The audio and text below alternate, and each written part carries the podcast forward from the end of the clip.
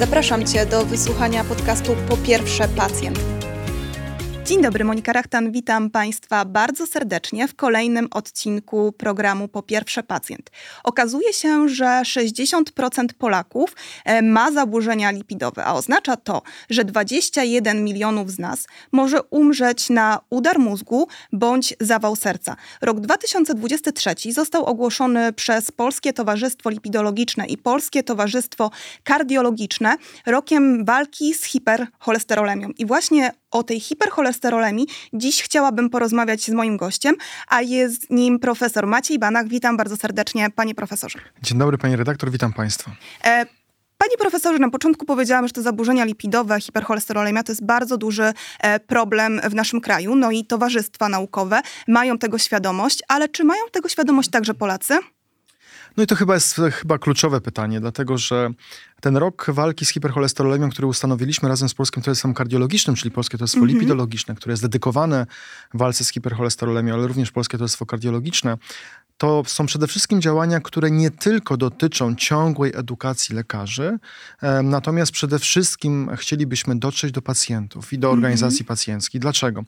Dlatego, że najczęściej e, to, co obserwujemy, to jest bardzo niska świadomość swojego cholesterolu, swojego, swoich potencjalnych zaburzeń związanych z metabolizmem czy syntezą cholesterolu, bo jakbyśmy zapytali 10 Polaków spotkanych na ulicy na temat swojego poziomu glukozy, ciśnienia teniczego krwi, BMI, e, czy też e, cholesterolu, to się okazuje, że najgorsze wyniki właśnie mamy dla cholesterolu, bo to jest tylko raptem dwóch pacjentów na 10 wie o swoich wartościach cholesterolu i to jest na pewno bardzo niska świadomość. Jeżeli A z czego jest... to wynika? Czy państwo wiecie, z czego to wynika? Myślę, że e, jest to pewna element historyczny, dlatego że proszę pamiętać, że przez wiele lat my jako lekarze popełnialiśmy również błędy, mhm. polegające na tym, że ok, leczyliśmy naciśnienie tętnicze, bo wszyscy wiedzieliśmy, że to może się skończyć udarem czy zawałem. Leczyliśmy e, cukrzycę, bo wszyscy wiedzieli, cukrzyca no jest bardzo bardzo ważnym czynnikiem ryzyka. Natomiast jeżeli mówiliśmy już o zaburzeniach cholesterolu, to pacjent najczęściej od lekarza uzyskiwał informację, a zastosujmy jakąś dietę i proszę się w ogóle tym nie martwić. I to nie jest prawda, bo oczywiście prawdą jest to, że leczenie dietetyczne, czyli zmiana stylu życia, jest kluczowym elementem obok leczenia niefarmakologicznego mhm. do tego, żeby, żeby rzeczywiście temu pacjentowi pomóc, ale z drugiej strony niezwykle istotny jest również fakt, żeby ten pacjent był odpowiednio wcześnie leczony. Rozumiem, czyli to moment wdrożenia terapii e, dziś, zgodnie z zaleceniami e, towarzystw naukowych, terapii farmakologicznej, zazwyczaj już jest właśnie w momencie rozpoznania, prawda? Nie czekamy, aż ten e, cholesterol zacznie rosnąć, rosnąć, rosnąć i dopiero wtedy sięgamy po nowoczesne leki, tylko znacznie wcześniej. Dokładnie tak. Znaczy, jest bardzo prosta zasada. Jeśli chodzi o poziom cholesterolu LDL, im niżej, tym lepiej, im dłużej, tym lepiej. Czyli jeżeli jesteśmy w tym celu terapeutycznym dla tego złego cholesterolu LDL przez całe życie, to nawet możemy uniknąć 60% różnych incydentów sercowo-naczyniowych i zgonu i im wcześniej, tym lepiej. W związku z tym tak naprawdę im wcześniej rozpoznamy swój zły cholesterol, że on jest ponad normę, to wcześniej możemy zastosować wtedy leczenie niefarmakologiczne, czyli właśnie ta zmiana stylu życia, ale jeżeli są ku temu wskazania, czyli mamy określone ryzyko albo ta, te leczenie niefarmakologiczne jest niewystarczające, to wtedy powinniśmy jak najszybciej włączyć leczenie. Fakty są takie, że Polacy nie znają e, poziomu swojego cholesterolu, albo przynajmniej tylko niewiele e, z nas wie, jaki on jest e, faktycznie, ale czy lekarze w ogóle, myślę o tych lekarzach, którzy są najbliżej pacjentów, czyli lekarze rodzinni, mają świadomość tego, że e, te zaburzenia e, poziomu cholesterolu są na tak dużym poziomie w naszym kraju i czy chętnie sięgają po leczenie? Znaczy ja mam dobre doświadczenia współpracy z lekarzami rodzinnymi, ale głównie mówię o tych lekarzach, którymi współpracujemy my z, z, z Kolegium Lekarzy Rodzinnych w Polsce albo Polskim Towarzystwem Medycyny Rodzinnej. Natomiast oczywiście lekarzy rodzinnych w Polsce jest 20-25 tysięcy i oczywiście nie mogę się wypowiadać w, w imieniu ich wszystkich, wszystkich. Natomiast wciąż tak naprawdę jak patrzymy na świadomość czynnika ryzyka, jakim są zaburzenia cholesterolu czy hipercholesterolemia wśród lekarzy, to na pewno jest to niewystarczające. I mhm. niewystarczająco mocny jest kładziony nacisk na to, żeby te zaburzenia rozpoznawać i właściwie leczyć. Ale powiem też jedną rzecz, że nie bym trochę odwrócił tą sytuację i powiedział, że to nie jest tylko wina lekarzy rodzinnych. A kogo jeszcze? Ale jak najbardziej wszystkich specjalistów, dlatego że ja mogę się bardzo mocno uderzyć w piersi i powiedzieć, że znam mnóstwo kardiologów, którzy wciąż nie stosują odpowiednich dawek statyn, nie, testastyny, dyskontynuują. Znam kardiologów, niestety, którzy są również antystatynowcami, którzy nie wierzą w, w skuteczność statyn albo na przykład przesadzają, jeśli chodzi o działania niepożądane. W związku z tym tak naprawdę nie czepiałbym się jakiejś konkretnej grupy zawodowej, jeśli chodzi o lekarzy, tylko powiedział, że problem jest ogólny i to my nazywamy nie przez przypadek inercją terapeutyczną, czyli mhm. błędami po stronie lekarza, bo żebyśmy byli skuteczni, to nie możemy wszystkiego zrzucić na pacjentów, po pierwsze, bo to jest najprościej. Mhm. Nie możemy wszystkiego zrzucić na lekarzy rodzinnych, bo kardiolodzy wtedy,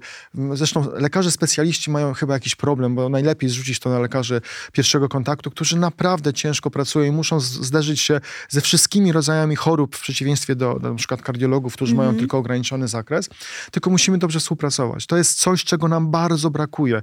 Jak patrzę, no już nawet nie tylko w, kont w kontekście kardiolog, lekarz rodzinny, bo tutaj powinna być i lekarz rodzinny na pewno nie powinien zwlekać, jeśli chodzi o element wysłania pacjenta, z którym sobie nie daje rady, jeśli chodzi o zaburzenia lipidowe, cukrzycę, naciśnienie tętnicze do specjalisty, ale specjalista mógłby na przykład powiedzieć, że ok, może pan dalej być prowadzony e, w praktyce lekarza rodzinnego, dlatego że już poziom tych leków i tak dalej, które, które, które panu zapisałem, które panu pani zapisałem, jest wystarczający, żeby lekarz rodzinny dalej to leczenie kontynuował. Wtedy nie mielibyśmy, pani redaktor, również chociażby problemu z, z dostępem do specjalistów, bo część mhm. tych pacjentów już dobrze prowadzone wróciłaby do praktyki lekarza rodzinnego. Ale czy to też nie jest tak, że problem systemowy oczywiście istnieje, lekarze też popełniają przy tym jakieś błędy, ale jednak te wymuszenia pacjentów, e, czyli przychodzenie po prostu do lekarza rodzinnego i proszenie o skierowanie do kardiologa, czy wręcz wymaganie od lekarza, żeby wysłał mnie do kardiologa, albo sytuacja, ja tutaj cytuję to, co czytam na grupach um, pacjenckich,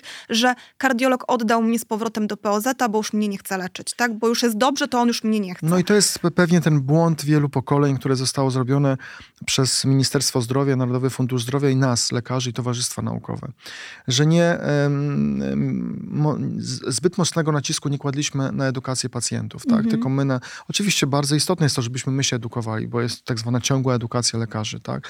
I my musimy być up to date, czyli musimy być na bieżąco jeśli chodzi o badania, o wytyczne i tak dalej, tak dalej. Właściwie wiemy doskonale, że lekarz się przez całe życie uczy, ale nie chciałbym, żeby to było kiedykolwiek jakimkolwiek usprawiedliwieniem dlatego, że nie próbujemy edukować pacjentów. Pani redaktor, ja, ja i moi koledzy od 20 lat chodzę do, po różnych resortach Ministerstwa Edukacji, żeby wprowadzić wiedzę o zdrowiu w szkołach. Mm -hmm. Wiedzę o zdrowiu, która byłaby banalnie prosta, która by mówiła o najważniejszych rzeczach związanych ze zdrowym stylem życia, czym jest cholesterol, co to znaczy, że musimy się leczyć i tych leków nie zmieniać bez zgody lekarza mm -hmm. albo nie mhm. odstawiać i tak dalej. Tak proste sprawy. Autobad znaczy samo badanie się, jeśli chodzi o wykrywanie nowotworów, nie wiem, e, piersi u, kobiet, tak. u dziewczynek, u jądra, u chłopców i tak dalej, i tak dalej. Wszystkie resorty Ministerstwa Edukacji, którym, z którymi rozmawiałem, zawsze mówiły super pomysł i na tym się kończyło. Nie było mm -hmm. żadnego kroku dalej, a tymczasem jesteśmy w stanie wprowadzić jakieś dziwne przedmioty, już nie chcę o nich mówić, Oczywiście. żeby rozmowa nie miała charakteru politycznego i to, i to nikomu nie przeszkadza. A mamy doświadczenia fantastyczne, które pan profesor Valentin Fuster wiele lat wprowadził lat temu w Hiszpanii, w Stanach Zjednoczonych, w krajach Afryki Północnej, w którym było powiedziane wprost, w ten sposób, mając takie wiedzę o zdrowiu, przedmiot, który może być realizowany w ramach godziny wychowawczej, żeby nie mhm. zwiększać jeszcze ilości godzin, które mają i tak bardzo dużo nasze dzieci, to w tym momencie po 20 latach tworzy się zdrowe społeczeństwo, kompletnie zdrowe, które nie tylko samo jest zdrowe, które wie, jak się zachowywać, jakie ma mieć postawę prozdrowotną, ale wokół siebie i rodzice są zdrowi, tak, dziadkowie są zdrowi, wszyscy. Dokładnie tak, ale potrafi tą wiedzę przekazać, mhm. bo Pięknie to wygląda, na przykład czasami są takie akcje jednostkowe w przedszkolach czy szkołach. Nagle dziecko w przedszkolu dowiaduje się, jaki powinien być zdrowy posiłek, a czego należy uniknąć. Wraca do mhm. domu, mama czy tata, tato przygotowuje ten posiłek, i, a dziecko mówi, ale ja nie chcę tego zjeść, bo usłyszałam w przedszkolu, czy usłyszałem w przedszkole, tak. że to jest niezdrowe. I to jest takie błędne koło, tym, ale w tym momencie takie bardzo pozytywne błędne koło, które powoduje, że tworzymy zdrowy sposób bycia. I to jest bardzo dobre dla tych rodziców, bo usłyszą, no kurczę, jeżeli moje własne dziecko tak. mówi, że to jest niezdrowe, to na pewno nie będziemy tego jedli i tak dalej, i tak dalej. Więc wtedy nie trzeba wprowadzać tych słynnych, pani redaktor pamięta, rozporządzeń, które mówiły o zakazie picia kawy, tak. jedzeniu drożdżówek, czy też e, czegoś, co okej, okay, ja jestem zwolennikiem ograniczenia cukru w napojach, tak mm -hmm. naprawdę, czy e, tego ostatniego rozporządzenia, czy w trybie ustawy, to było już nie pamiętam, czy nowelizacji ustawy o energetykach, tak, tak. naprawdę, które są bardzo niekorzystne tak, dla zdrowia.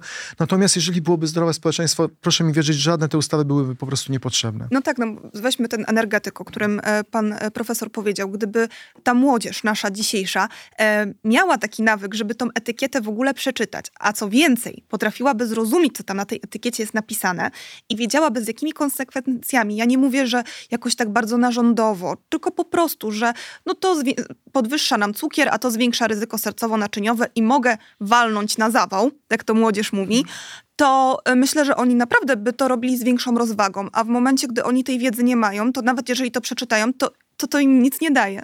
Ja myślę, że to jest w ogóle efekt, który jest niezwykle istotny z punktu widzenia właśnie ciągłej edukacji, dlatego, że tak samo jest z wieloma innymi produktami, bo jeżeli -hmm. mówimy na przykład o zdrowych masłach, margarynach, czyli takich, które zawierają duże ilości e, wieloinasyconych kwasów tłuszczowych, to proszę mi wierzyć, że większość producentów, nawet jak zawiera pół procenta tych kwasów wieloinasyconych, to już krzyczy mocno, że to tak. są zdrowe. Wystarczyłoby czytać -hmm. i porównać poszczególne produkty ze sobą i wybrać ten produkt, który po prostu zawiera największą liczbę kwasów nienasyconych nasyconych i najmniejszą kwasów nasyconych. I tych innych przykładów mógłbym naprawdę podawać.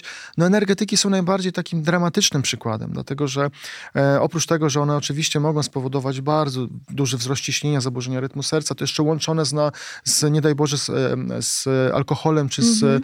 ze środkami odurzającymi naprawdę mogą spowodować ogromne uszkodzenie serca, czy nawet zgony. I mamy takie przypadki. Młodzież nie ma świadomości. Młodzież nie ma zupełnie świadomości, bo je, młodzieży się wydaje i to, i to też nie chciałbym do końca końca młodzieży winić za to, że skoro coś jest dostępne na, w sklepie, bo proszę zwrócić uwagę, leki które mhm. potencjalnie mogą mieć działania niepożądane, są na receptę w aptece, tak. tak. Albo nawet jeżeli nie są na receptę, są jednak w dedykowanym sklepie, który się nazywa apteka. Mhm. Tutaj nagle energetyk można kupić na każdej stacji benzynowej, w każdym miejscu.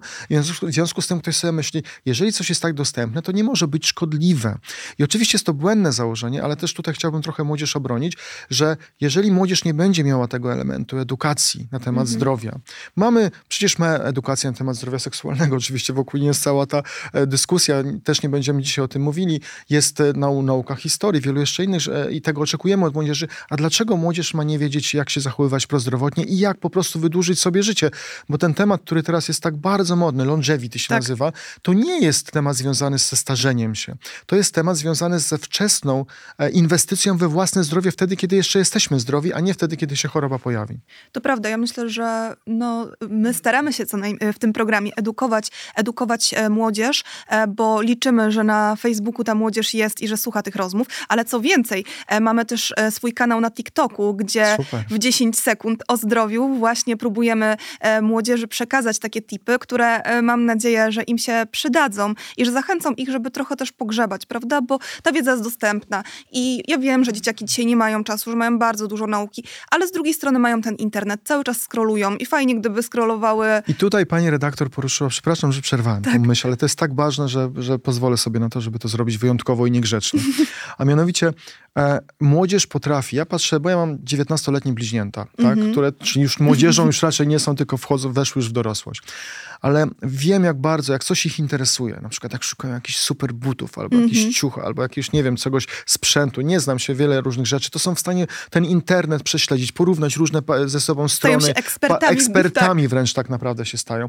Natomiast nie, e, nie robią tego samego z punktu widzenia chociażby tych fake newsów, czyli to, mm -hmm. żeby sprawdzili, czy na przykład informacja na tym TikToku, o której pani redaktor podaje, że mm -hmm. w waszym przypadku jest merytoryczna, w waszym przypadku jest krótka, w waszym przypadku jest taka, która powinna do nich dotrzeć, ale w wielu miejscach, ja widziałem i to często, podpisują się pod tym lekarze, tak, że mhm. jestem lekarzem z wykształcenia, najczęściej nie praktycy, najczęściej, którzy dawno odeszli od zawodu medycznego, ale są z wykształcenia lekarzami i podają takie głupoty i w tym momencie ktoś sobie myśli słusznie, no jest lekarz, no właściwie powinna tak. wierzyć, ale nie sprawdza tej informacji.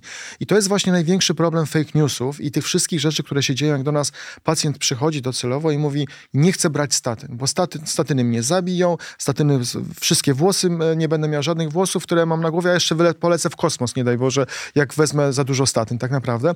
Ale to też wynika, że nie oczekujmy od pacjenta, że on będzie miał wiedzę medyczną, My powinniśmy w tym momencie temu pacjentowi starać się wytłumaczyć, że to, co przeczytał gdzieś, jest nieprawdziwe i nie, nie, niesłuszne i że statyny mogą mu tylko to życie wydłużyć. Na przykład, mm -hmm. jeżeli i tak samo szczepionki, wiele jeszcze innych leków, o których, czy interwencji, o których moglibyśmy tutaj długo mówić.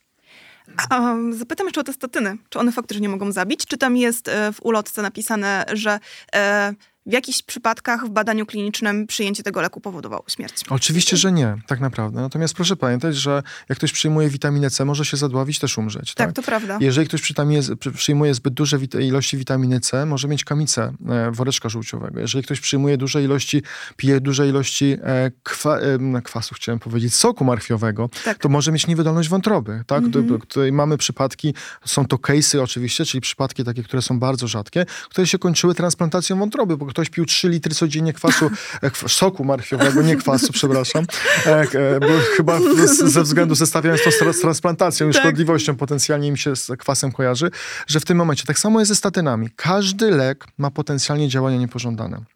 Natomiast chcę powiedzieć jedną rzecz. Statyny są najbezpieczniejszymi albo jednymi z najbardziej bezpiecznych leków w kardiologii. Znacznie bardziej bezpiecznymi niż inhibitory konwertazy angiotensyny stosowane mm -hmm. w nadciśnieniu, niż aspiryna, która się, jest lekiem, który zapobiega krzepnięciu tak? krwi, niż wiele innych leków, które stosujemy w, w, w leczeniu za, e, chorób kardiologicznych. Mm -hmm. Tylko niestety coś się wydarzyło takiego Właśnie wiele lat temu, ma pan że... profesor diagnozę, co się wydarzyło, że te statyny zostały owiane taką e, ja myślę, że legendą ja myślę, że tutaj są dwie rzeczy. Po pierwsze, nie, nie, nierzadko spotyka się tak zwane objawy mięśniowe postatynowe, czyli mhm. po prostu zaczynają boleć nogi, tak?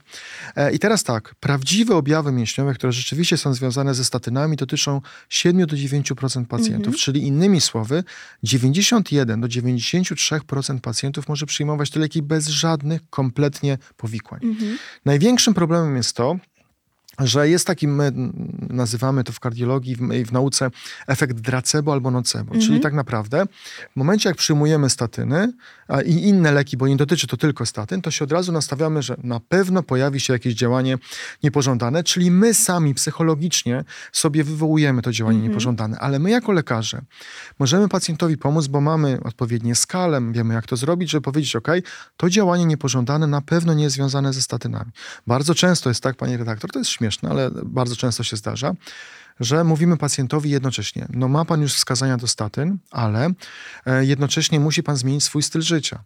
Niech pan zacznie chodzić, niech pan zacznie, mhm. może, ja już chodzę, aha, to niech pan zacznie delikatnie biegać, żeby zintensyfikować trochę ten wysiłek fizyczny, żeby on był regularny i intensywny. I ten sam pacjent przychodzi do nas na wizytę i mówi, że ma bóle mięśniowe. No jeżeli, no tak. jeżeli lekarz nie zapyta się go, czy on nie rozpoczął przypadkiem chodzenia, a nie chodził, albo nie zintensyfikował swojego chodzenia, a bóle mięśniowe mogą wynikać z tego, to nie daj Boże wtedy powie, a to nie, bo a, to na pewno związane ze statynami, tak, trzeba oczywiście. statyny odstawić albo zmniejszyć dawkę. W związku z tym powtarzam jeszcze raz, szanowni Państwo, proszę się statyn nie bać, to są bardzo dobrze tolerowane i bardzo, bardzo bezpieczne leki, ale co najważniejsze, są to leki, które wydłużają Państwu życie i to wiemy zarówno u osób bez, jak i z chorobą sercowo-naczyniową, czyli w prewencji pierwotnej i wtórnej. W związku z tym te wszystkie bajki, które są mówione jeszcze kilka na przykład na, na, na temat zaburzeń neurokognitywnych, czyli zaburzeń mhm. poznawczych, na temat e, ryzyka wystąpienia, wystąpienia udaru krwotocznego postatynowego są nieprawdziwe. Tak naprawdę mamy tylko trzy powikłania, które my potwierdziliśmy przez ostatnie pierwsze badania ze statynami to są lata 80., tak, czyli, czyli mamy już prawie ile? 30 lat. 40 lat prawie statyn. Mhm. 85 rok to jest zresztą e, w tym roku 14 listopada profesor Akiro Endo, który wymyślił statyny, kończy 90 lat, więc mamy taką fajny też moment w tym Chyba momencie. sam przyjmujesz, że tak długo żyje. Pewnie, znaczy na pewno tak. Natomiast, natomiast i, i, i mając takie długie doświadczenie wiemy doskonale, że mamy tylko trzy objawy niepożądane mhm. postatynowe. Jedne to są te bóle mięśniowe, z których sobie doskonale zdajemy sprawę i wiemy co zrobić, bo możemy zmniejszyć dawkę, możemy zmienić preparat, możemy dodać inny lek niestatynowy, żeby nadal był ten pacjent w celu terapeutycznym dla cholesterolu LDL.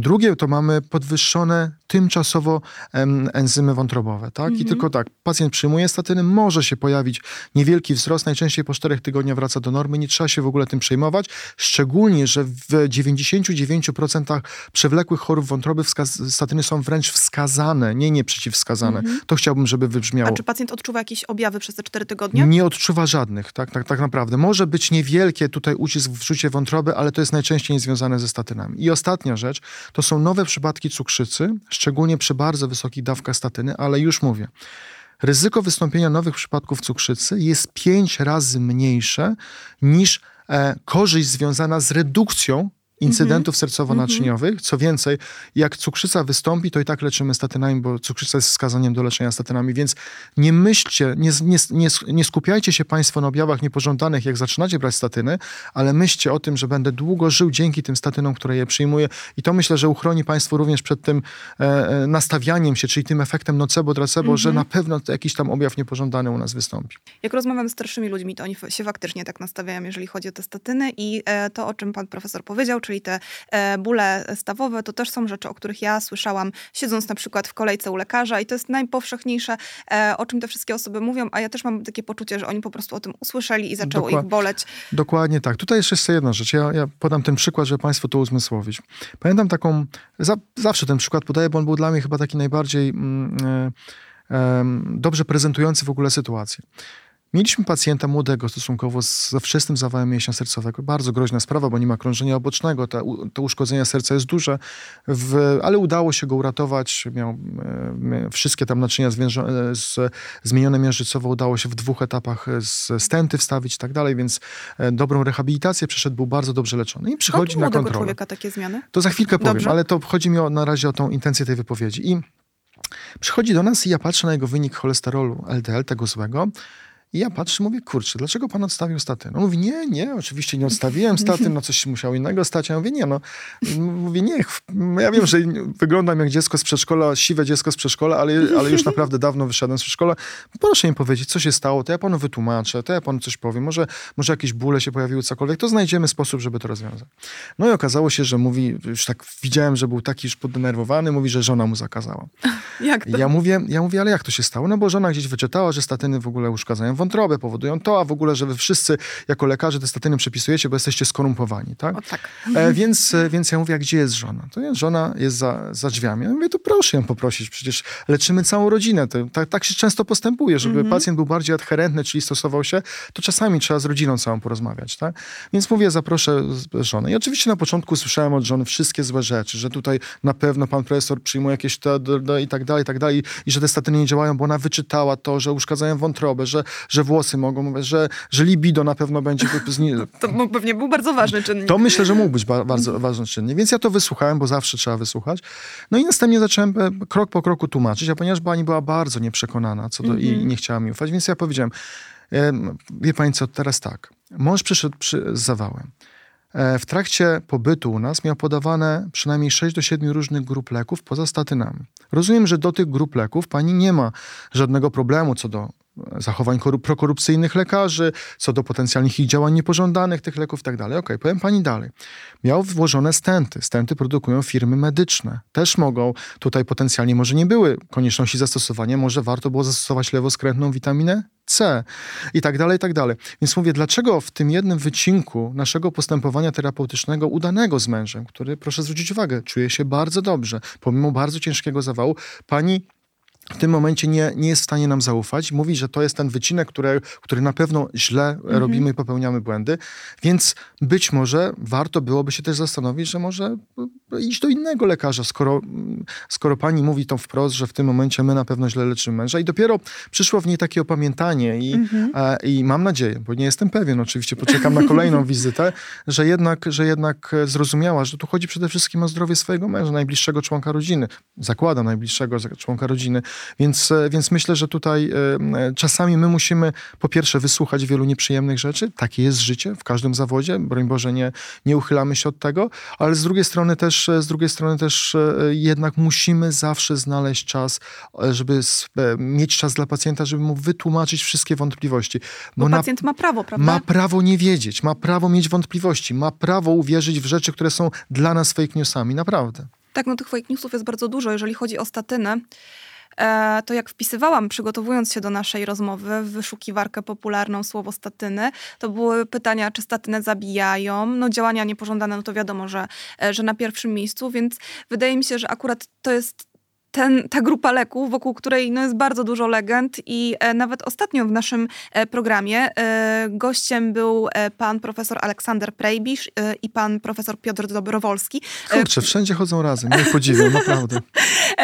Nas to nie, nie, nie zaskoczyło. Ale broń Boże, bo... nie, no mnie też. Ja byłem wszędzie, gdzie mam webinary z nim, to zawsze występują jako... Chyba to już jest takie charakterystyczne tak, dla nich, tak? tak? to jest chyba też No. tak charakterystyczne, ale właśnie też panowie profesorowie mówili o statynach i to, co działo się w komentarzach u nas na Facebooku, to, co się działo w komentarzach u nas na e, Xie, czyli e, dawnym Mhm, e, Twitterze. Twitterze, e, to było niesamowite. I ja staram się nie wchodzić w dyskusję z naszymi widzami, kiedy takie komentarze się pojawiają, bo nie jest to poziom rozmowy, który chciałabym utrzymywać. Natomiast przeczytałam te wszystkie komentarze i no niestety tam nie było żadnych faktów naukowych. Nie, tam nie ma, nie ma faktów. Natomiast są dwie rzeczy. My, my przede wszystkim mamy z taką, to się leczy, taką organizacją pacjencką, taki też kanał na Facebooku e, zamknięty, ale zapraszamy wszystkich Mhm. do, do tego kanału. To jest cholesterol, to się leczy. Mhm. I tam bardzo często pacjenci swoje własne wyniki dają i, i my dyskutujemy. Jak ja mam czas, to też dyskutuję.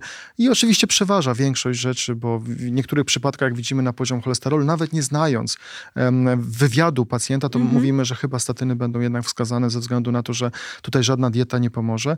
To i oczywiście przeważają wciąż e, komentarze dotyczące tego, a po co te statyny, za- dlaczego te statyny, m, e, te statyny w ogóle mogą to i tamto, ale, ale niestety trzeba to wziąć na siebie i, i, i o tym rozmawiać i edukować. Dlaczego? Dlatego, że my przegrywamy walkę z, w social media. Ewidentnie Mhm. przegrywamy, dlatego że pacjentom jest łatwiej usłyszeć to, że tych leków nie brać, bo wiadomo, że po co przyjmować leki, albo na przykład uwierzyć w, w teorię, e, em, że LDL cholesterol wysoki jest e, korzystny dla, Mhm. dla naszego zdrowia, a nie niski tak naprawdę, bo są tak osoby, które w to, to wierzą i to naprawdę nawet książki piszą niektórzy, ja nie wiem, Mhm. kto im to wydaje, ale jednak jest tak, bo w tym momencie podważają wyniki setek tysięcy badań, które zostały wykonane. Co więcej, błędy popełniamy my.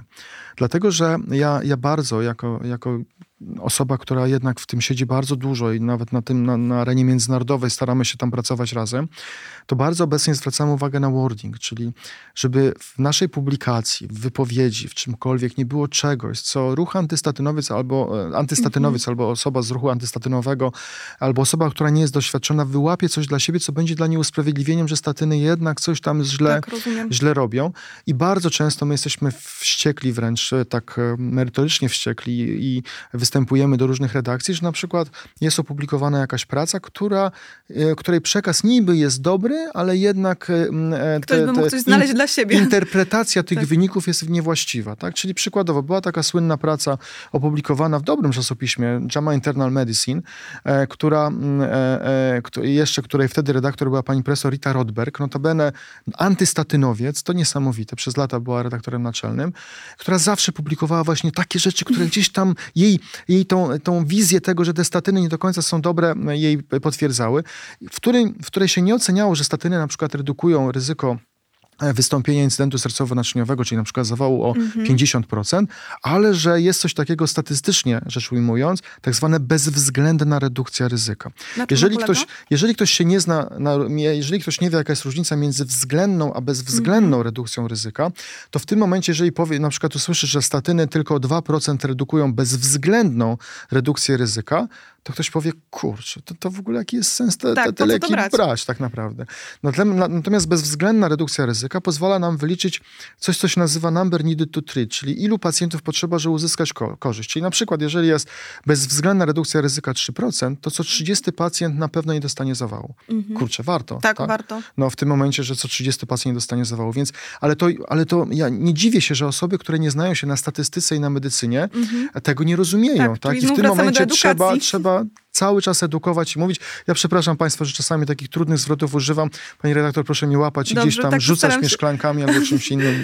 Staram się, staram się dopytywać. No właśnie, ale e, też wydaje mi się, że e, wróćmy jeszcze do tego internetu, że ja przeczytałam e, znów w komentarzach i znów na naszym profilu pod wspomnianym Mhm. odcinkiem, że mu- mózg zbudowany jest z cholesterolu i dlatego trzeba go dokarmiać i że wysoki poziom cholesterolu jest świetny, bo wtedy lepiej e, pracuje nam mózg. Więc ja bym bardzo chciała, żeby e, pan profesor teraz wyedukował tego człowieka, e, który napisał ten komentarz i powiedział, e, jak teoria, e, nazwę tych ludzi płaskoziemcami, przekłada się na to, jak jest naprawdę w medycynie. Jakby mózg był zbudowany z cholesterolu tak naprawdę, to, to nie wiem, czym by były aksony i neurony, które jednak mają trochę inną budowę. Mhm. Tak?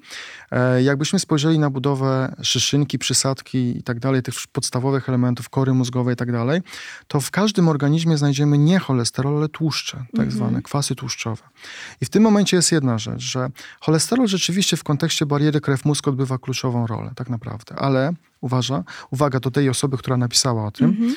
żeby zapewnić wszystkie procesy metaboliczne w naszym organizmie, związane z produkcją enzymów, związane z metabolizmem e, witamin, związane z, z przesyłem przez barierę krew-mózg, nasz poziom, uwaga, cholesterolu całkowitego wystarczy, jak jest 70 mg mhm. cholesterolu całkowitego. Mhm. To, to jest bardzo niska wartość, gdzie nie, ja nie znam takiego pacjenta, chyba miałem dwóch pacjentów z ciężkim nowotworem, nowotworem, gdzie e, proces choroby nowotworowy wyniszczył ten organizm i ten cholesterol był tak niski. W związku z tym tak naprawdę mówienie o tym to jest znowu, bo wie pani redaktor, jak to działa. Powiem coś, co wygląda mądrze. I tak działali, działają ruchy antyszczepionkowe tak. i anty, antystatynowe, że często ja, ja pamiętam, czytałem, to było niesamowite, jak czytałem przygotowane przez jakiegoś tam niby super eksperta wypowiedzi na temat szkodliwości szczepień. Tak? I ja mhm. przeczytałem, to było kilkanaście stron.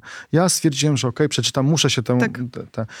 I tam przez 95% e, tekstu tam były mądre rzeczy i mhm. naprawdę, które się nie dało podważyć, ale w tych najważniejszych punktach, w tym całym mądrym przekazie były takie rzeczy, które od razu nastawiały i powodowały, że interpretacja zła, szła w niewłaściwym kierunku, mhm. więc to na pewno jest przygotowane przez osoby, które, e, które mają pojęcie, jak to zrobić z punktu widzenia też wpływu na podświadomość tych e, ludzi, więc gdzieś jest pies pogrzebany, z którym my do końca sobie nie zdajemy sprawy, natomiast rzeczywiście, natomiast Natomiast po, po tym tekście zacząłem naprawdę, e, powiedziałem, ok, pacjent nie ma prawa um, nie mieć tej informacji od specjalistów i nie ma prawa, żeby, żebyśmy my, żeby nam zabrakło czasu, żeby, żeby mu nie wyjaśnić pewnych mhm. rzeczy, skoro ja po przeczytaniu tego wiem doskonale, że każdy pacjent, jeżeli nie ma wiedzy medycznej, to by powiedział, że to jest prawda. Tak, tak. tak. A czy zdarza się panu e, czasem komentować na przykład takie publikacje w internecie, kiedy widzi tak. pan takie taką dezinformację, to wchodzi tak, w szczególnie jak, szczególnie jak chcę, jak chcę mieć e, tysiąc polubień od razu,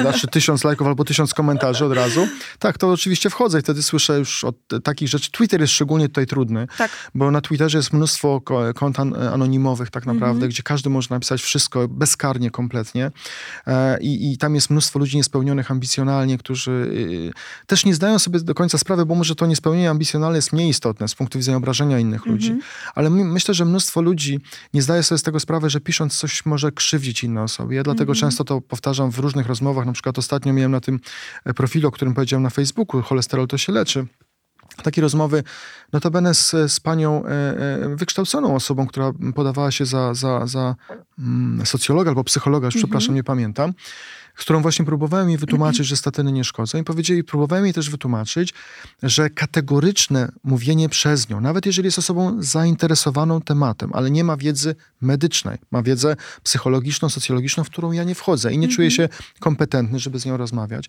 I kategoryczne pisanie, że statyny powodują to, to, to i to, jest potencjalnie krzywdzeniem innych osób, które mogą jej uwierzyć, żeby wzięła mm -hmm. na siebie również tę odpowiedzialność prawda? za te słowa, które piszemy. I tutaj też do Państwa zwracam się uwagę. Jeżeli macie wątpliwość, pytajcie. Jeżeli macie wątpliwość, wchodźcie na strony, które można uznać, że są wiarygodne, czyli strony Ministerstwa Zdrowia, Narodowego Funduszu Zdrowia, strony towarzystw naukowych, tak? tak? Te strony są też dla pacjentów, Dokładnie, prawda? strony szpitali, tam zakładamy, że wszystko są. Natomiast nie, nie, nie, nie, nie starajcie się nie czytać stron, gdzie macie wątpliwość, że te wiadomości mogą być nie do końca prawdziwe, bo nie są przygotowane przez specjalistów. Pamiętajcie, szanowni państwo, jak ja idę do prawnika, to nie udaję, że jestem prawnikiem, mhm. tylko słucham się i mogę zadać pytanie, jak mam wątpliwość, tak, z punktu widzenia tej porady prawniczej.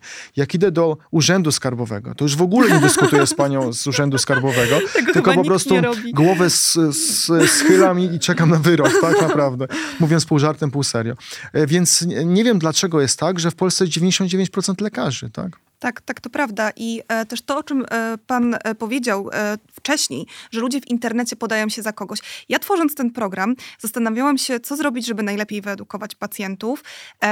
I wiedziałam, że muszę się z Państwem spotykać, ale że muszę też dać naszym widzom potwierdzenie, że Państwo jesteście prawdziwi, tak. że naprawdę mhm. istniejecie. I to, że ja bym teraz tutaj przeczytała bardzo długą afiliację e, pana profesora, która wymienia wiele towarzystw, to pacjentom nie daje tak wiele, jak to, że zobaczyli twarz pana profesora i mogą teraz sprawdzić w internecie, czy taki lekarz naprawdę istnieje, jakie ma, jaki ma dorobek naukowy, czym się zajmuje. I bardzo zależało mi właśnie, żebyśmy byli tu razem osobiście i żeby widzowie też mogli tak, nas zobaczyć, dokładnie. bo to jest jest niezwykle istotne i myślę, że e, dzięki temu dajemy takie świadectwo, że jesteście też dla ludzi, prawda? Co więcej, tak, oczywiście. Ja też e, cały czas podkreślam jedną rzecz. My musimy być bardzo wiarygodni, tak? To znaczy, z jednej strony potrafić rozmawiać na każdy temat. Ja byłem bardzo zły na wielu moich kolegów, którzy w dobie właśnie pandemii popełniali mhm. mnóstwo błędów, e, szli do programów różnych nieprzygotowani, gdzie wiedzieli, że po drugiej stronie będzie anty, antyszczepionkowiec, tak? tak? A mhm. antyszczepionkowcy zazwyczaj byli bardzo wyedukowani co do poszczególnych tak, tam innych rzeczy. I jak ja słuchałem tę rozmowę, właśnie nieprzygotowanego do końca eksperta, który któremu się wydaje, że zjadł wszystkie rozumy. Często popełniamy ten błąd i bijemy się w pierś, tak? W stosunku do właśnie osoby, która miała te, te poglądy antyszczepionkowe, to po, po całym tej dyskusji stwierdziłem, jak ja bym co bym poczuł i co bym pomyślał po tej rozmowie, jakbym był pacjentem. Mm-hmm. I de facto odpowiadałem sobie często na pytanie, że chyba bym po stronie był tego antyszczepionkowca, który był bardziej wyrazisty i bardziej przygotowany, przygotowany do tego. Tak? Więc to jest niezwykle ważne.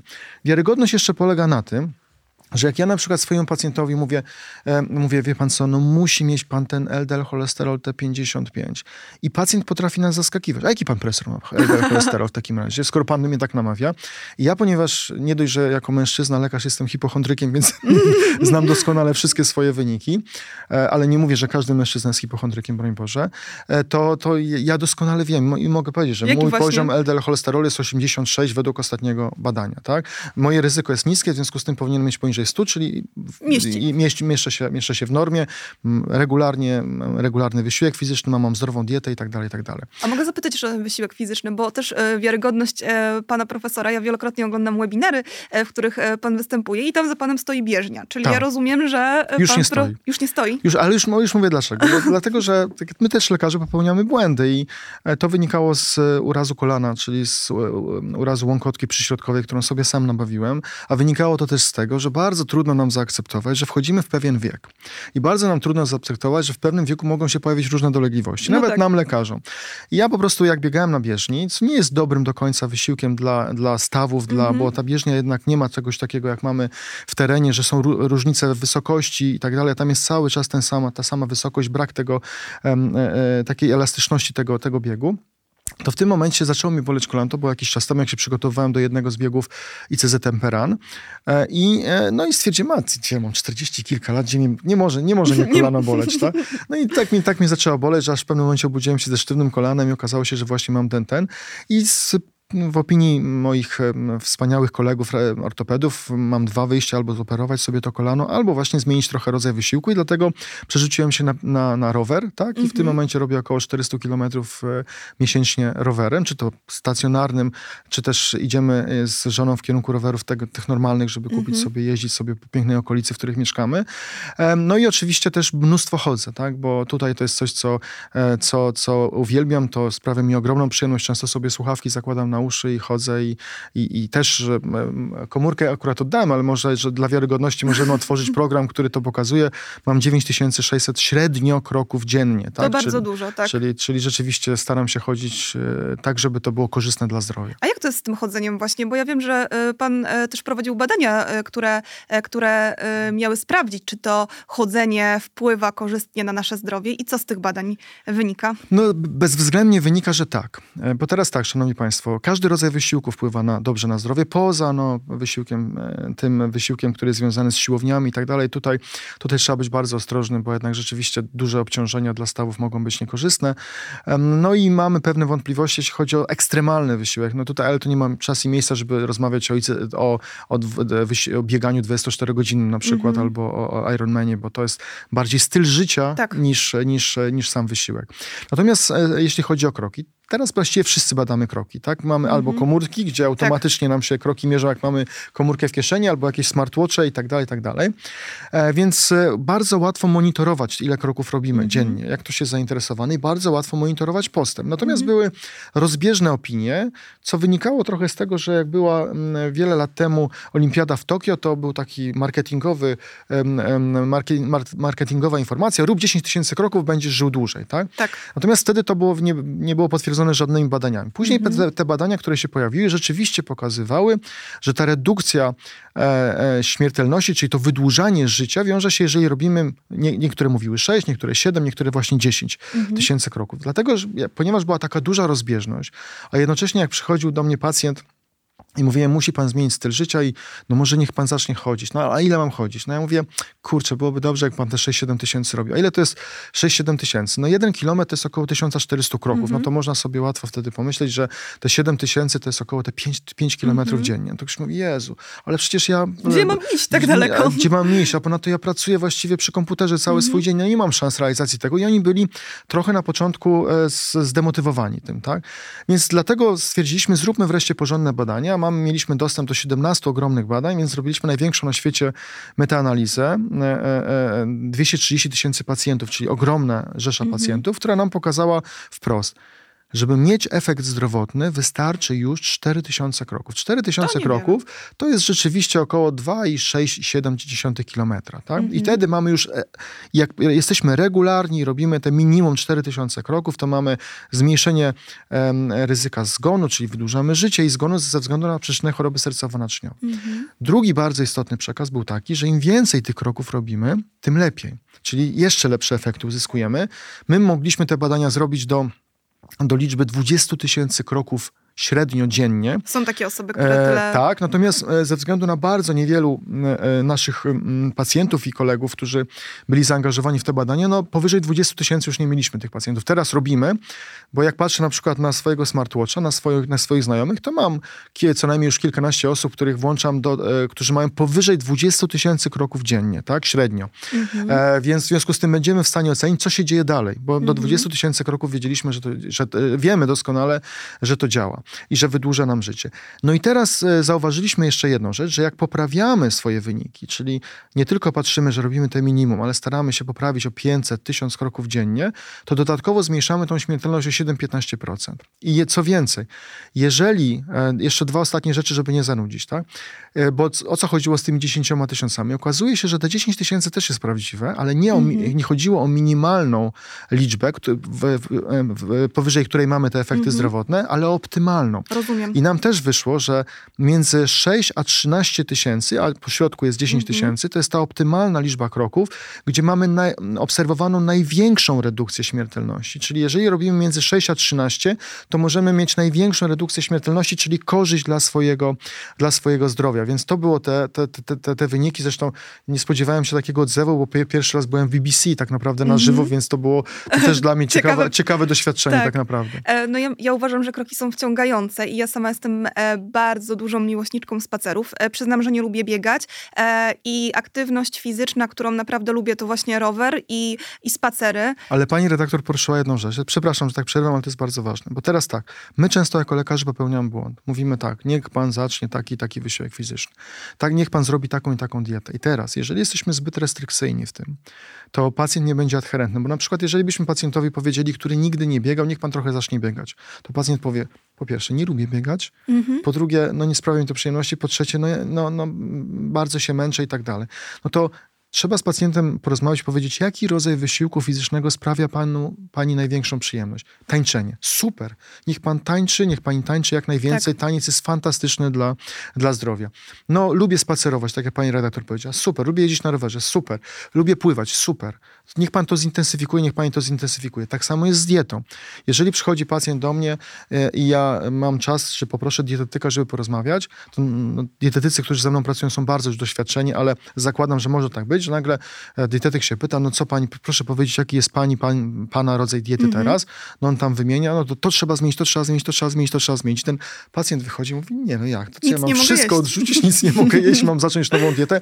Nie, to trzeba zacząć stopniowo. Trzeba porozmawiać z pacjentem i powiedzieć, ok, to troszeczkę redukujemy, za tydzień jeszcze bardziej zredukujemy, tutaj może dodamy jakiś składnik, tak żeby to, to co ten pacjent je, docelowo było dla niego akceptowalne. Mm -hmm. Jak nie będzie akceptowalne, proszę mi wierzyć, to będziemy cały czas mówili o czymś, że pacjent jest nieadherentny, czyli nie stosuje tak. się do tego. Tak? Ale ten pacjent też będzie miał cały czas poczucie, że jest na diecie, a nie, że zmienił styl tak, swojego życia. Dokładnie. A przecież bardzo często już dziś mówimy, że podstawą do y, tego, żeby to zdrowie się nam poprawiło, jest właśnie zmiana stylu życia, czyli nie bycie na tak. diecie, nie na siłę, tylko to, co jest dla mnie optymalne. A najgorsze co... jest później to, że, że bardzo często my stosujemy, już o dietach moglibyśmy mówić niezależny program, że stosujemy diety, które dają na, najszybsze efekty, ale które wcale nie są zdrowe, mm -hmm. bo diety mhm. restrykcyjne są dietami do końca niezdrowymi. One mają wskazania, na przykład słynna dieta ketogenna, to nie jest zdrowa dieta tak naprawdę dla zdrowych ludzi, tylko to jest dieta dobra na określony okres czasu, żeby uzyskać efekt zdrowotny mhm. dla osób z cukrzycą, z nadwagą, z otyłością,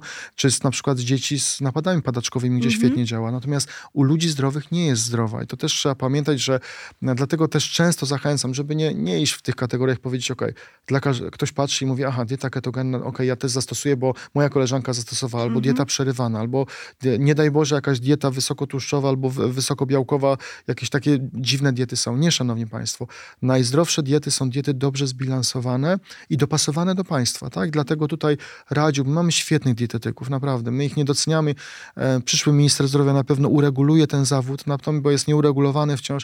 Natomiast naprawdę mamy świetnych dietetyków i no, wykorzystujmy ich doświadczenie. Mm, a zapytam jeszcze o dietę ketogenną, bo to jest dość ciekawy temat, który dziś e, zalewa internet. E, no, jeżeli wejdziemy w media społecznościowe, czy to będzie Facebook, czy to będzie Instagram, czy to będzie jakikolwiek inny kanał, to zobaczymy, że tam ludzie po prostu masowo przyrządzają różne posiłki, które zawierają się w diecie ketogennej, polecają je wszystkim, a czy osoby z zaburzeniami lipidowymi, te, które mają wysoki poziom cholesterolu, wysokie stężenie cholesterolu, mogą taką dietę stosować?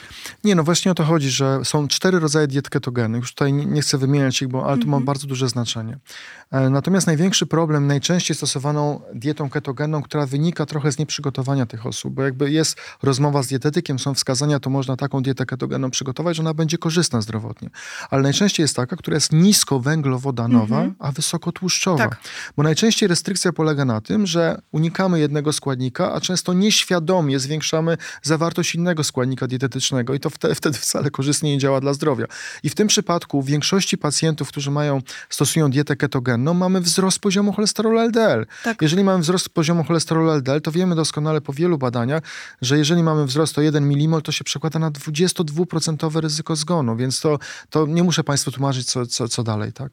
E, gdybym stwierdziła e, dzisiaj jako 30-latka, że e, chcę jutro koniecznie zbadać swój, stężenie swojego cholesterolu, to gdzie najszybciej to zrobię? Jak powinnam się przygotować do takiego badania? Znaczy przede wszystkim nie trzeba być nadczo, to proszę pamiętać, mm -hmm. że jedyny element, jeśli chodzi o, o, badanie cholesterolu, który, jeżeli nie jesteśmy nadczo, który wpływa, to jest na pewno poziom triglicerydów. One są niezwykle, mm -hmm. niezwykle sensytywne, czyli czułe na, na, na, na, na to, co jemy i jeżeli chcemy mieć właściwy poziom triglicerydów, to jednak też powinniśmy być nadczo, tak naprawdę. Natomiast, e, natomiast okej, okay, jeżeli chcemy mieć właściwy poziom, jeżeli nie musimy, nie możemy być nadczo, okej, okay, to nie wpływa, natomiast na poziom LDL cholesterolu, jeżeli możemy, to najlepiej być nadczo. I teraz to jest tylko to wystarczy. Natomiast właściwie u każdego lekarza rodzinnego możemy poprosić o to, że chcielibyśmy swój profil lipidowy zrobić i akurat cieszę się bardzo, że pani redaktor powiedziała o tym, że 30-latka, bo uważam, że tak naprawdę w każdym wieku powinniśmy znać swój poziom cholesterolu. Dlaczego? Dlatego, że mamy coś, co się nazywa rodzinną hipercholesterolemią, mm -hmm. która jest chorobą uwarunkowaną genetycznie, gdzie nawet w Polsce w tej postaci heterozygotycznej, e, czyli tej mniej złośliwej powiedziałbym, żebyśmy to dobrze zrozumieli, może być nawet 150 tysięcy osób w Polsce, tak? A, a rozpoznaliśmy niecałe 8 tysięcy mhm. dotychczas. Czyli mnóstwo ludzi w Polsce chodzi z rodzinną hipercholesterolemią, nie zdają sobie z tego sprawy. A z czym to się wiąże?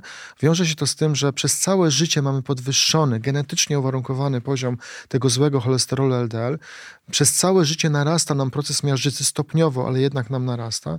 I że bardzo często ci ludzie w wieku nawet 20-40 lat 100 razy częściej mają rozpoznaną chorobą serca naszej. W wieku już 20-40 mhm. lat i znacznie częściej, nawet dwu do czterokrotnie częściej w wieku 50-60 lat umierają. Tak? Więc to dlatego zachęcam, żebyśmy w każdym wieku badali swój poziom cholesterolu i dlatego razem z wspaniałą osobą, jaką jest pani profesor Myśliwiec, z Gdańska, e, e, fantastyczny pediatra, diabetolog dziecięcy. Walczymy o to i mam nadzieję, że to się uda. E, w bilansie sześciolatka będzie konieczność badania profilu lipidowego dla wszystkich dzieci. Czyli u takiego dziecka już też można wykryć hipercholesterolemię rodzinną? Zdecydowanie tak. I to jest najlepszy moment. Dlaczego? Mhm. Dlatego, że jeżeli wykryjemy właśnie hipercholesterolemię rodzinną u dziecka, wiemy co zrobić z punktu widzenia postępowania niefarmakologicznego, czyli zmiany stylu życia, czyli wprowadzenia diety właśnie i też być może niewielkiego tego jakiejś niewielkiej dawki e, leku, a później odpowiednio to monitorując i, i patrząc i wtedy, jeżeli rozpoznamy to wcześniej, to się okazuje, że rodzinną hipercholesterolemię, mówię teraz metaforycznie, można wyleczyć. To znaczy, ten mhm. człowiek cały czas oczywiście ma tą wadę genetyczną w sobie, ale nie zmniejszamy długości jego życia. On żyje tak samo długo wtedy, jak człowiek bez tej choroby. Ale wszystko zależy od tego, żeby wcześniej rozpocząć i skutecznie leczyć, tak? W mediach pojawiają się takie nagłówki, e, właśnie, e, cholesterol może być rodzinny. I e, zastanawiałam się nad tym, kiedy pan profesor powiedział o hipercholesterolemii rodzinnej, czy dla wielu osób to nie jest takie wytłumaczenie, kiedy pojawiła się ta jednostka chorobowa, bo ja też czytałam w internecie takie właśnie opinie i z drugiej strony okazywało się, że kobieta, która to pisała, powiedzmy 50-latka, chorowała na otyłość, co było widać, jej siostra chorowała na otyłość, co było widać, jej mama zmarła na zawał serca, ale też chorowała na otyłość. No i ona mówi, że ona ma ten cholesterol rodzinny, genetyczny. A czy to nie jest tak, że ona społecznie, to środowisko ją tak ukształtowało, w którym, e, w którym się wychowywała, że obserwowała osoby, które zmagały się, które chorowały na otyłość, stało się to dla niej normą. No i też jakby nikt nie myśli o tym, że otyłość odpowiada za 200 powikłań e, chorobowych, a e, hipercholesterolemia jest elementem zespołu metabolicznego, który dotyczy osób z otyłością. Po pierwsze dziękuję, że pani redaktor mówi chorowała na otyłość, bo to jest choroba. Tak? My, my od dłuższego czasu staramy się uczyć, że to jest choroba otyłościowa, a nie otyłość jako czynnik mm -hmm. ryzyka po prostu. To jest bardzo ważne. A druga sprawa jest taka, szanowni państwo, pamiętajcie, że większość chorób, z którymi mamy do czynienia, ona ma podłoże wtórne, czyli środowiskowe, tak? albo wynika z jakichś innych elementów. Nie ma podłoża pierwotnego, czyli genetycznie uwarunkowanego. I to dotyczy większości y, otyłości tak naprawdę. Tak? W większości przypadków otyłości nie ma podłoża genetycznego. Tak? Większość pacjentów, którzy mówią o tym, to jest dla nich genialne usprawiedliwienie, mm -hmm. tak? Bo mhm. oczywiście jest pewna predyspozycja, jeżeli rodzice mają otyłość, to u, mnie jest większa tak. predyspozycja, ale predyspozycja nie oznacza, że ja będę miała mm -hmm. chorobę otyłościową, tak?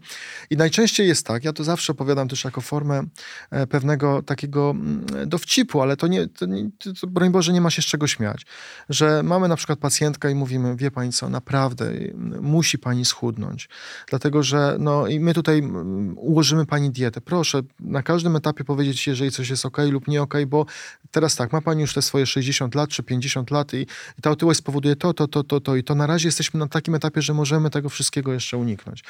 No i właśnie słyszymy, ale panie doktorze, ja jem jak myszka, mal, no nic praktycznie nie jem dziennie, tylko herbatkę piję i w ogóle. I wtedy pół żartem, pół serio zaglądamy do szafki i w tej mhm. szafce widać właśnie to, co i oczywiście jest to pewne uproszczenie, to co mówię, ale też chciałbym, żebyśmy my sami potrafili spojrzeć na, na swój jadłospis, na swoje menu i, i, i powiedzieli sobie: OK, mogą być pewne czynniki, które nas predysponują do tego, że, że mamy większe ryzyko wystąpienia otyłości. Jak już mamy to, to, tę otyłość, to oczywiście musimy zrobić wszystko, żeby, żeby zminimalizować pozostałe czynniki ryzyka i też spróbować schudnąć, używając czy to metod niefarmakologicznych, czy mm -hmm. też wspaniałych, bardzo dobrych metod farmakologicznych, które obecnie mamy. Natomiast weźmy na siebie też tę, tę, odpowiedzialność, żebyśmy e, wiedzieli, gdzie my popełniamy błędy. My jako lekarze i my jako pacjenci, bo lekarze, każdy lekarz też jest pacjentem. I ja w tym momencie bardzo często mówię mojemu, moim kilku kolegom, którzy leczą otyłość u pacjentów, jak ty, jak ty leczysz otyłość u swoich pacjentów, jak ty masz otyłość? Mhm, to jest bardzo ciekawy e, temat. E, Co sam. I mówię, I mówię, przecież ty jesteś niewiarygodny, bo w tym momencie namawiasz pacjenta do ogromnych wyrzeczeń, do przyjmowania leków, tłumaczysz, na czym polega ta otyłość, a jednocześnie co zrobisz, jak ten pacjent cię zapyta, dlaczego pan nie jest skuteczny w leczeniu tej otyłości, skoro mm -hmm. u pana jest ta otyłość? To jest bardzo e, e, poważny, otyłość jest bardzo poważnym problemem natury, e, tak jak pani powiedziała, chorobowej, bo pani redaktor, bo tam jest 100 innych powikłań, mm -hmm. które mogą powiedzieć, ale też psychologiczno-socjologicznym tak, takim, tak? To są elementy wykluczenia i tak dalej, i tak dalej. Natomiast tutaj dlatego ja zawsze powtarzam, że w przypadku każdej choroby, ale również czy zaburzeń lipidowych, czy też, które towarzyszą otyłości, bo często wtedy jest tak zwana aterogenna dyslipidemia, -hmm tak?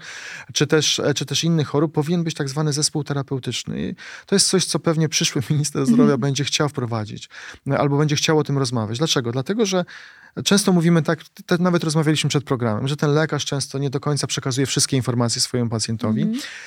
I nie broniąc lekarzy, e, e, ale jeżeli on ma 60-70 pacjentów na przykład w ciągu półtorej godziny, jest to czasami bardzo trudne. Ale nie chcę też bronić, bo jak, mam, jak ma odpowiednie nastawienie, to to zrobi. Ale Zespół terapeutyczny to również ten element wsparcia i edukacji, którą robi pielęgniarka, którą robi dietetyk, którą osoba. robi psycholog.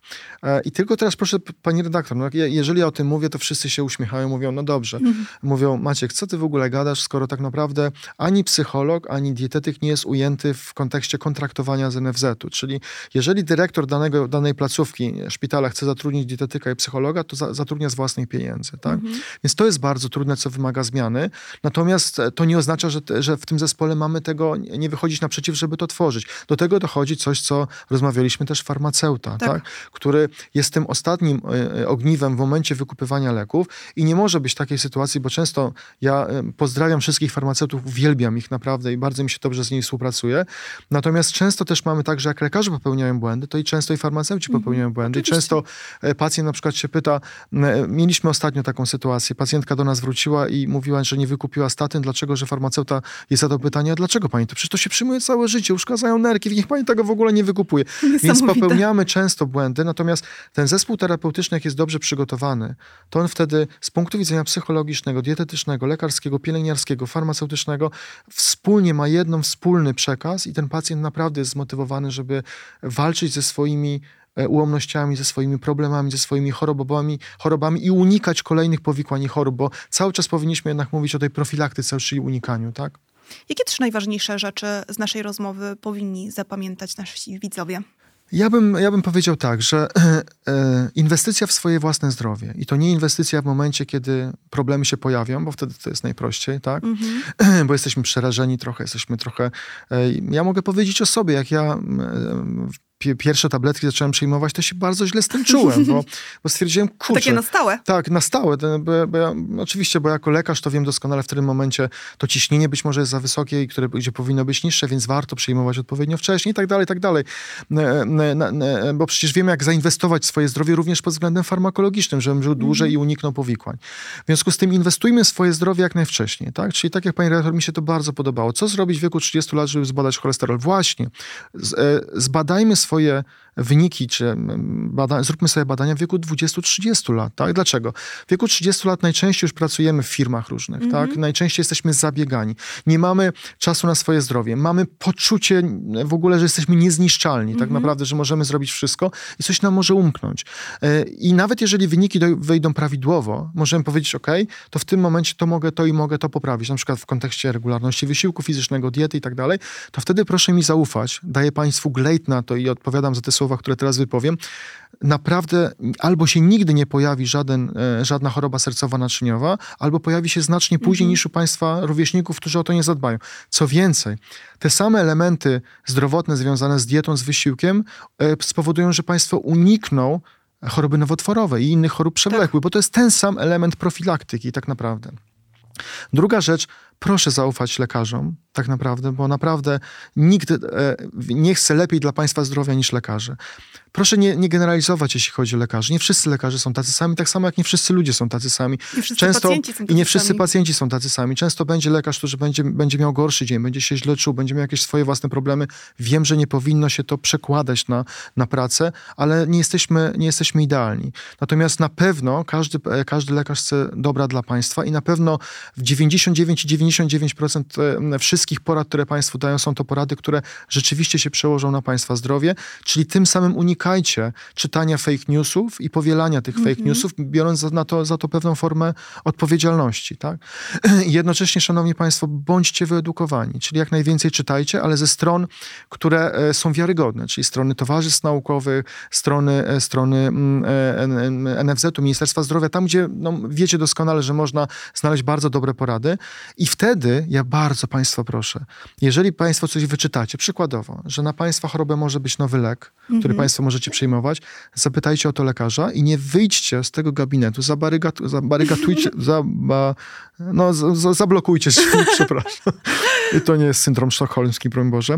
E, żeby, żeby, żeby ten lekarz wam tego nie wytłumaczył. Czy spełniacie kryteria włączenia do tego nowoczesnego -hmm. leku, czy też nie. Ja uwielbiam, jak pacjent przychodzi do mnie i mówi, e, panie profesorze, a czy ja już te inhibitory PCSK9, które które są takie, takie innowacyjne, mogę przyjmować.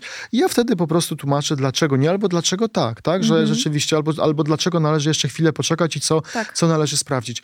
Wyedukowany pacjent to jest pacjent, który jest bardziej adherentny, czyli stosuje się do naszych zaleceń i jest, ma lepszą współpracę lekarz-pacjent. Do tego Państwa namawiam, życząc oczywiście bardzo dużo zdrowia. Za te życzenia zdrowia zaraz jeszcze podziękuję i sama też Państwu pożyczę, ale jeszcze tak pana profesora nie puszczę, bo jeszcze jedno pytanie i pytania z grup na Facebooku. E, Partnerem tego programu jest Instytut Praw Pacjenta i Edukacji Zdrowotnej, który wiele mówi o humanizacji medycyny. Mhm. Czym dla pana profesora jest humanizacja?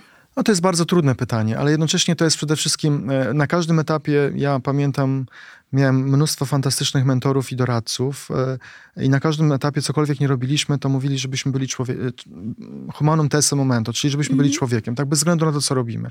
Czyli bez względu na to, że jesteśmy lekarzem, e, bez względu na tytuł naukowy i tak dalej, to po drugiej, drugiej stronie mamy człowieka. Tak. Ja pamiętam wielokrotne sytuacje, jak wracam do mojego rodzinnego Płocka i spotykam moich kolegów, e, gdzie się wychowaliśmy na bloku, blokowisku i tak dalej i często z nimi rozmawiam i, i, i też pamiętam takie śmieszne sytuacje, które które, które oni, oni to doceniają strasznie, bo nagle widzą człowieka, który jednak coś tam w życiu osiągnął, tak? I nagle się z nimi zatrzymuje, pomimo tego, że się często nie, nie widujemy, tylko jak, tak często jak jestem u rodziców, a nie jestem niestety, biję się w pierś tak często, jakbym chciał. I, i na przykład pamiętam takie fajne sytuacje, że przychodzi do mnie taki kolega, z którym tam ćwiczyłem, jakbym go zobaczył pewnie na ulicy, to bym się bał bardzo, ale ponieważ znam go dobrze, więc i on mówi do mnie, Maciek, słuchaj, to co z tymi szczepionkami? Mam się szczepić czy nie? Jak ty mi powiesz, że mam się szczepić, to na pewno się będę szczepił, tak? I ja wtedy oczywiście nie tylko mówię mu, że tak, że trzeba się szczepić, ale tłumaczę mu dlaczego. Tak. I to jest taki fajny, taki element podejścia, bo teraz tak, nie chciałbym, żeby lekarz był nigdy traktowany jako Bóg i żeby się czuł mm -hmm. jako Bóg, tak? Mm -hmm. Oczywiście decyduje o ludzkim życiu pod wieloma względami, ale on musi być partnerem i pacjent musi być partnerem i lekarz partnerem dla pacjenta. I my musimy się wiele od pacjentów nauczyć z punktu widzenia przekazywania wiedzy, bo proszę pamiętać, że to jest słynne E, powiedzenie e, i taki, taki żarcik, który gdzieś tam chodzi, że czy był stolec, nie, nie, nie, nie, nie, nie, nie przyszedł dzisiaj tak naprawdę, to wynika z tego, że pacjent nie wszystko musi rozumieć. I mhm, dlatego oczywiście. zawsze zadajmy na końcu pytanie, czy pan na pewno wszystko z tego, z naszej spotkania dzisiejszego na pewno mhm. zrozumiał? Proszę się nie wstydzić, jeżeli byłoby to nawet pytanie, które według pana i, i byłoby jakieś, które pan uważa, że byłoby może nie do końca mądre. Nie ma niemądrych pytań. Tak. Pytajmy się o wszystko, bo jeżeli wyjdziemy z gabinetu lekarza, E, i będziemy mieli jakąś wątpliwość, to niestety zwiększamy szansę, że nie będziemy się właściwie leczyli, że nie będziemy przyjmowali właściwych dawek leków, albo może je odstawimy, bo nie będziemy mieli gdzieś wątpliwość, bo na internecie przeczytamy coś, co jest mhm. niewłaściwe. Więc bądźmy człowiekiem na każdym etapie spotkania z pacjentem i myślę, że wtedy to jest ogromna szansa, że, że będziemy mieli więcej pacjentów dobrze leczonych i, i, będziemy wszyscy bardziej uśmiechnięci tak naprawdę, czego sobie i Państwu życzę. E, a my jako pacjenci pamiętajmy, że po drugiej stronie stołu siedzi lekarz e, i też możemy go właśnie o wszystko zapytać i powiedzieć, że mam jakieś wątpliwości. Panie profesorze, pytania z grup na Facebooku. Ja poproszę o takie 30-sekundowe tak. odpowiedzi. Zdecydowałam się na statyny, bo lekarz straszył mnie zawałem. Biorę już przy, przez 3 miesiące, ale cholesterol spada bardzo mało. Lekarz y, przepisał mi os na ostatniej wizycie kolejne leki na cholesterol. Nie wiem, czy je w ogóle wykupić. Już te statyny mam wrażenie, że mi szkodzą. To na pewno nieprawda. Proszę pamiętać o jednej rzeczy. Ja oczywiście w, na, na, podstawie tego pytania nie, nie, potrafię powiedzieć, jakie jest ryzyko, natomiast jeżeli e, lekarz powiedział, że ma to uchronić przed zawałem, więc zakładam, że to jest już osoba, która ma jakieś czynniki ryzyka i że były wskazania. Być może dawka statyny jest nieodpowiednia. Tutaj zachęcam, żeby jednak, proszę pamiętać, że, że statyny nie działają dobrze, jeżeli się je przyjmuje raz na trzy dni, czyli tutaj trzeba pamiętać o codziennym przyjmowaniu statyn, a ten lek drugi, a ponadto proszę pamiętać, że jest jeszcze coś takiego, co się nazywa non-responder i responder. Nie chcę wprowadzić e, e, jakoś bardzo tutaj bardzo skomplikowanych pojęć, ale że jest pewna grupa pacjentów, która jest pewnie około 7%, która mhm. słabiej odpowiada na, na statyny, tak samo jak na każde inne leki Oczywiście. niż pozostała grupa. I w tym momencie tutaj pewnie była dobra decyzja, bo tym drugim lekiem, który pani dostała był na pewno ezetymib i w tym momencie statyny z ezetymibem uzupełniają mhm. swoje działanie, więc zachęcam jednak, żeby pani spróbowała i zachęcam też, że będzie efektem terapeutycznym, czyli obniżenie tego złego cholesterolu LDL. I kolejne pytanie. Kiedy Kiedyś mówili, że nie można jeść jajek, bo cholesterol, później, że margaryny. Teraz robią margarynę, która leczy cholesterol. Czy yy, może ona pomóc zamiast tabletek? E, zdecydowanie nie. Już mówię jedną rzecz. Szanowni Państwo, jeżeli nie mamy wskazania do leków, wtedy jak najbardziej dieta, dieta, wysiłek fizyczny ma szansę obniżyć nam średnio cholesterol LDL około 20-25%. Co to znaczy średnio? Że będą osoby, które będą lepiej na to reagowały mhm. i będą miały 40, a drugie, które będą miały 10%. Tak? Pamiętajcie Państwo, że o ile sama dieta obniża cholesterol bezpośrednio, to wysiłek tylko wtedy, kiedy jest utrata masy ciała, tak? Mhm. która jest konsekwencją tego wysiłku. Natomiast jeżeli są już wskazania do stosowania to w tym momencie nic nie może zastąpić tych leków. To znaczy, że ten nasz cholesterol już jest tak wysoki i tak długo się utrzymuje wysoki pomimo tej diety, że, że już e, musimy te leki przyjmować. My mamy taką złotą zasadę u pacjentów właśnie niskiego ryzyka. Jeżeli poziom LDL cholesterolu, to są wytyczne światowe, które zresztą sami wprowadzaliśmy, jest powyżej 140 mg na decylitr, około średnio, mm -hmm. to wtedy decydujemy się i są już y, takie graniczne wskazania do leczenia lub nie, farmakologicznego. To wtedy dajemy sobie 3 do 6 miesięcy, mówimy bardzo szczegółowo pacjentowi, co to jest dieta niskocholesterolowa i co, mm -hmm. co w tej diecie należy też jakościowo z, zmienić, czyli żeby było więcej tych kwasów wielonienasyconych, o których mówiliśmy, tłuszczowych. I w tym momencie, jeżeli po tych 6 miesiącach maksymalnie nie ma tego efektu, to, a niestety tylko co czwarty pacjent jest stosuje się do zaleceń dietetycznych, to w tym momencie włączamy niską dawkę właśnie statyny, bo proszę pamiętać, że im wcześniej mamy ten cel terapeutyczny, im niżej jesteśmy, tym to, co mówiłem na samym początku, 60% osób może nie mieć jakiegokolwiek incydentu sercowo-naczyniowego. Tym tak? dłużej żyjemy. Tym prawda? dłużej żyjemy. E, I ostatnie pytanie. W aptece pani poleciła mi suplement diety na cholesterol. Widziałam też podobne w internecie. Który wybrać? Szanowni Państwo, no to jest e, pytanie pewnie na kolejny cały program, dlatego że my jako Międzynarodowy Panel Ekspertów Lipidowych w 2015 roku rozpoczęliśmy pracę, bo wiedzieliśmy, że Polska jest największym rynkiem suplementów na świecie i ta, mhm. ta część Europy.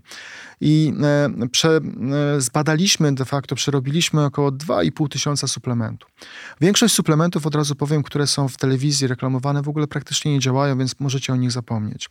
E, to jest ogromny marketing, który za to idzie, natomiast ja podziwiam te firmy farmaceutyczne, bo one są w stanie sprzedać wszystko, tak? Mhm. Natomiast z suplementów, które działają, jeżeli nie ma wskazań do leków, bo suplementy nie mogą zastąpić leków, od razu powtarzam, to są preparaty ryżu czerwonego, tak? Czyli które mają, zawierają monakolinę K, czyli naturalną lowastatynę w niewielkiej mhm. dawce do 3 mg obecnie według decyzji EFSY z tamtego roku. To jest barberyna, to jest bergamota, e, to jest e, i właściwie z tych trzech, które najsilniej działają na cholesterol, to są tylko te trzy, tak? Więc jeżeli Państwo już bardzo chcecie wspomóc swoją dietę, jeżeli nie ma wskazań do leku, powtarzam, mhm. to poszukajcie dobrej jakości właśnie preparaty zawierające ryż czerwony, bergamotę albo barberynę i to jest wtedy szansa, że, ten, że wspomożecie swoją dietę właśnie w obniżeniu cholesterolu LDL. Ale pamiętajcie, nie, za, nie zamieniamy statyn na suplementy diety. To bardzo ważna informacja. Panie profesorze, bardzo dziękuję za bardzo dziękuję. E, ciekawą rozmowę.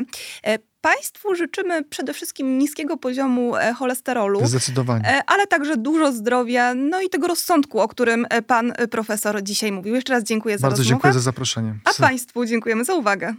Dziękuję.